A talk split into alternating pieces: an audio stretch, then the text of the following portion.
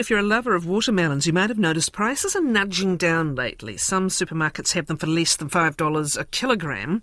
Crops are plentiful at the moment, verging on too many, in fact, thanks to a hot summer season in Gisborne. It was certainly a different story a year ago.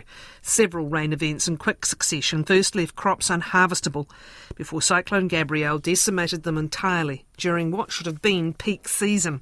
Leaderbrand General Manager of Farming, Gordon McPhail's with us. Morning, Gordon. Good morning, Catherine. So what a relief after the trauma of a year ago to have what sounds like a bumper of a season. Yeah, that's certainly right, isn't it? And you, you bring back some bad memories when we think about this time last year, don't we? So uh, it's certainly nice to see a, um, a more favourable or normal, if we want to define normal these days, summer. What's involved? What was involved in recovery, first of all, of the land and replanting? Um, I don't even know. I've got to be honest with you, I'm not even sure how watermelons grow. Talk me through it. Yeah, good question. Um, well, look, firstly, we're growing our watermelons in, in soil, uh, like most watermelons are, but um, but we're we're growing them on plastic mulch, and, and of course, last year, um, you know, being grown on the ground, and, and, and the flood and the cyclone that we had, you know, ninety percent of them were wiped out, and, and a lot of that land uh, needed remediation, you know, whether it was silt or, or debris covering it. So I guess we went to, you know, this time last year, salvaging what we could salvage, which wasn't much, um, but really focusing on turning the land around um, pre-winter, um, you know, because, of course, we're sowing, you know, out the back end of winter and spring. So it was a race against time to, to clean that land up and, and start preparing it and getting it in the right shape to, to have another crack at it this year. So um, luckily enough, we got there. It wasn't without its challenges, um, but but uh, but certainly uh, has come through this year. So they just sort of grow, uh, not, not dissimilarly to pumpkins. They just sort of grow sitting on top of anywhere, really. It's, um, they're... Um... Yeah, th- Yeah, that's it. Look, they're, they're part of the cucurbit family, um, which is they're similar to pumpkins and squash and gourds and that sort of stuff. Um, but they grow off a they grow off a vine. Um, so we typically plant them as a seed or a transplant. It can be done both ways. Um, and so those those plants then grow out and they'll they'll throw flowers. Uh, they have both female and male flowers.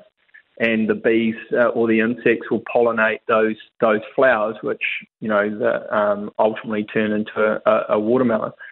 Um, so they're ranging from, you know, at its longest, you know, one hundred twenty to one hundred thirty days, right down to eighty days in, in the warmer part of the year. What do they need uh, at different uh, parts of their growth cycle? What kind of weather and what kind of moisture?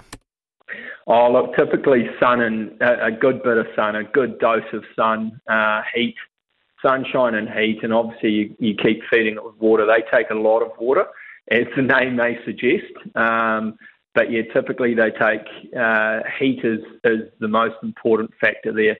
Um, you can give it all the water you like, um, but without the heat and the sunshine, they don't produce the uh, they don't produce the fruit. They don't have the right growth rates.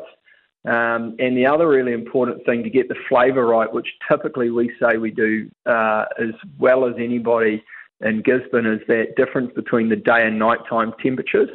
So being on the coast, it's a lot, you know, we get that cooler nighttime temperature, and that's what lifts the sugars and the flavour and the sweetness. Um, so like I say, typically, you know, nice warm days, and that's at twenty-five to thirty degree plus days. Um, and making sure that they've got heaps of water to keep themselves alive. Did the growers have to change their schedule a bit off the back of that event last year if things happened a bit quicker?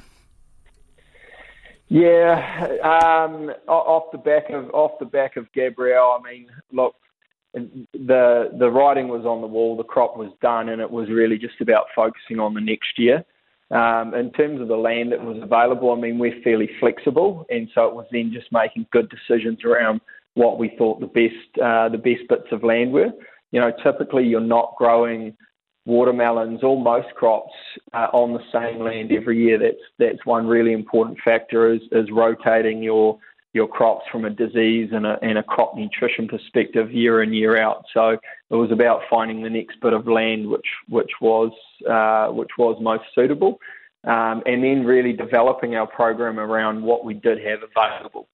you know, we, we want to be able to do the best job. It's it's not necessarily about hitting a number. It's about be, doing it right. So it did define our our volume and our area that we were able to plant. So that, that had some limitations. So lower lower crop in volume or, or not, as it's turned out?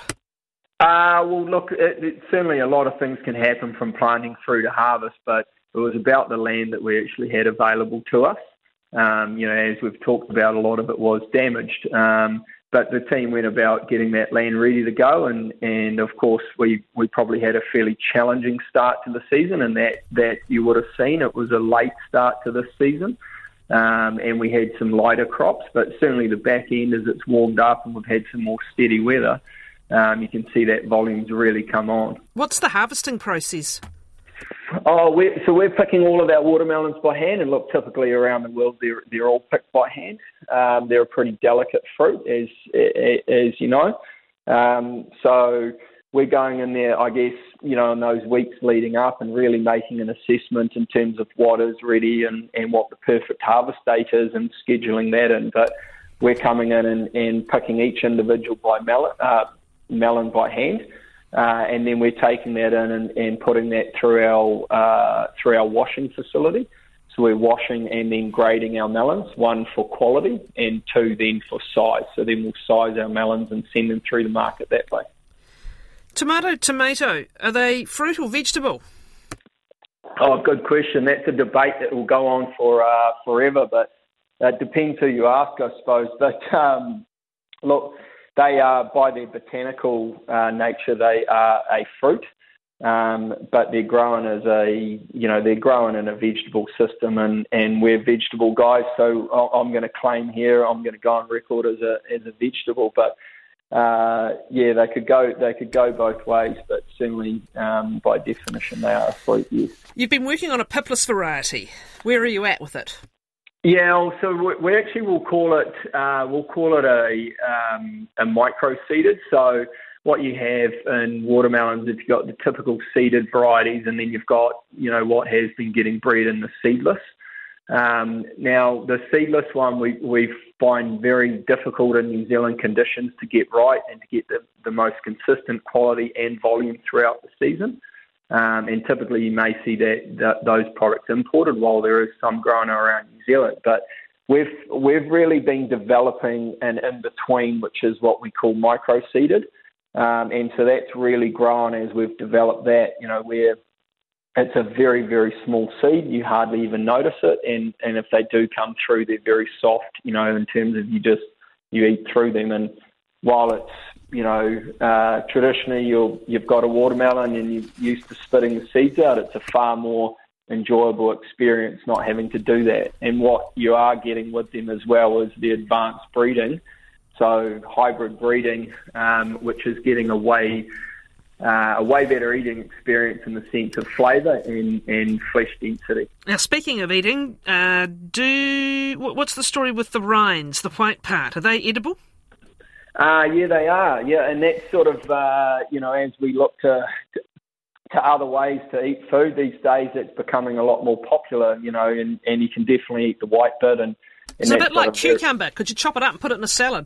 Yeah, that's it. That's it, you know, and you can cook it a little bit and it changes the flavour and that sort of stuff. Personally, um, I'm all about the red flesh, uh, but, but certainly the certainly the rind is edible and, and very fresh. And last vital question, how to choose a good one at the supermarket?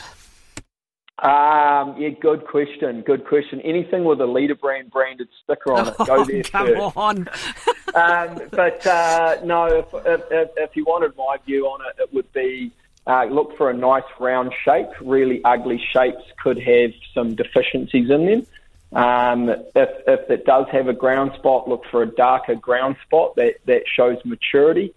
Um, I suppose another one is, you know, if they feel light and hollow, Um, that typically probably means they're hollow, so looking for something that's really nice and dense is the other one as well. So very good, good. Colour, dense and round. Very good. Thanks very much, Gordon McPhail of Leaderbrand, uh, on the bumper watermelon crop that's uh, hitting peak time now, coming out of Gisborne, obviously a year on from a very distressing time for growers in so many parts, parts of the country.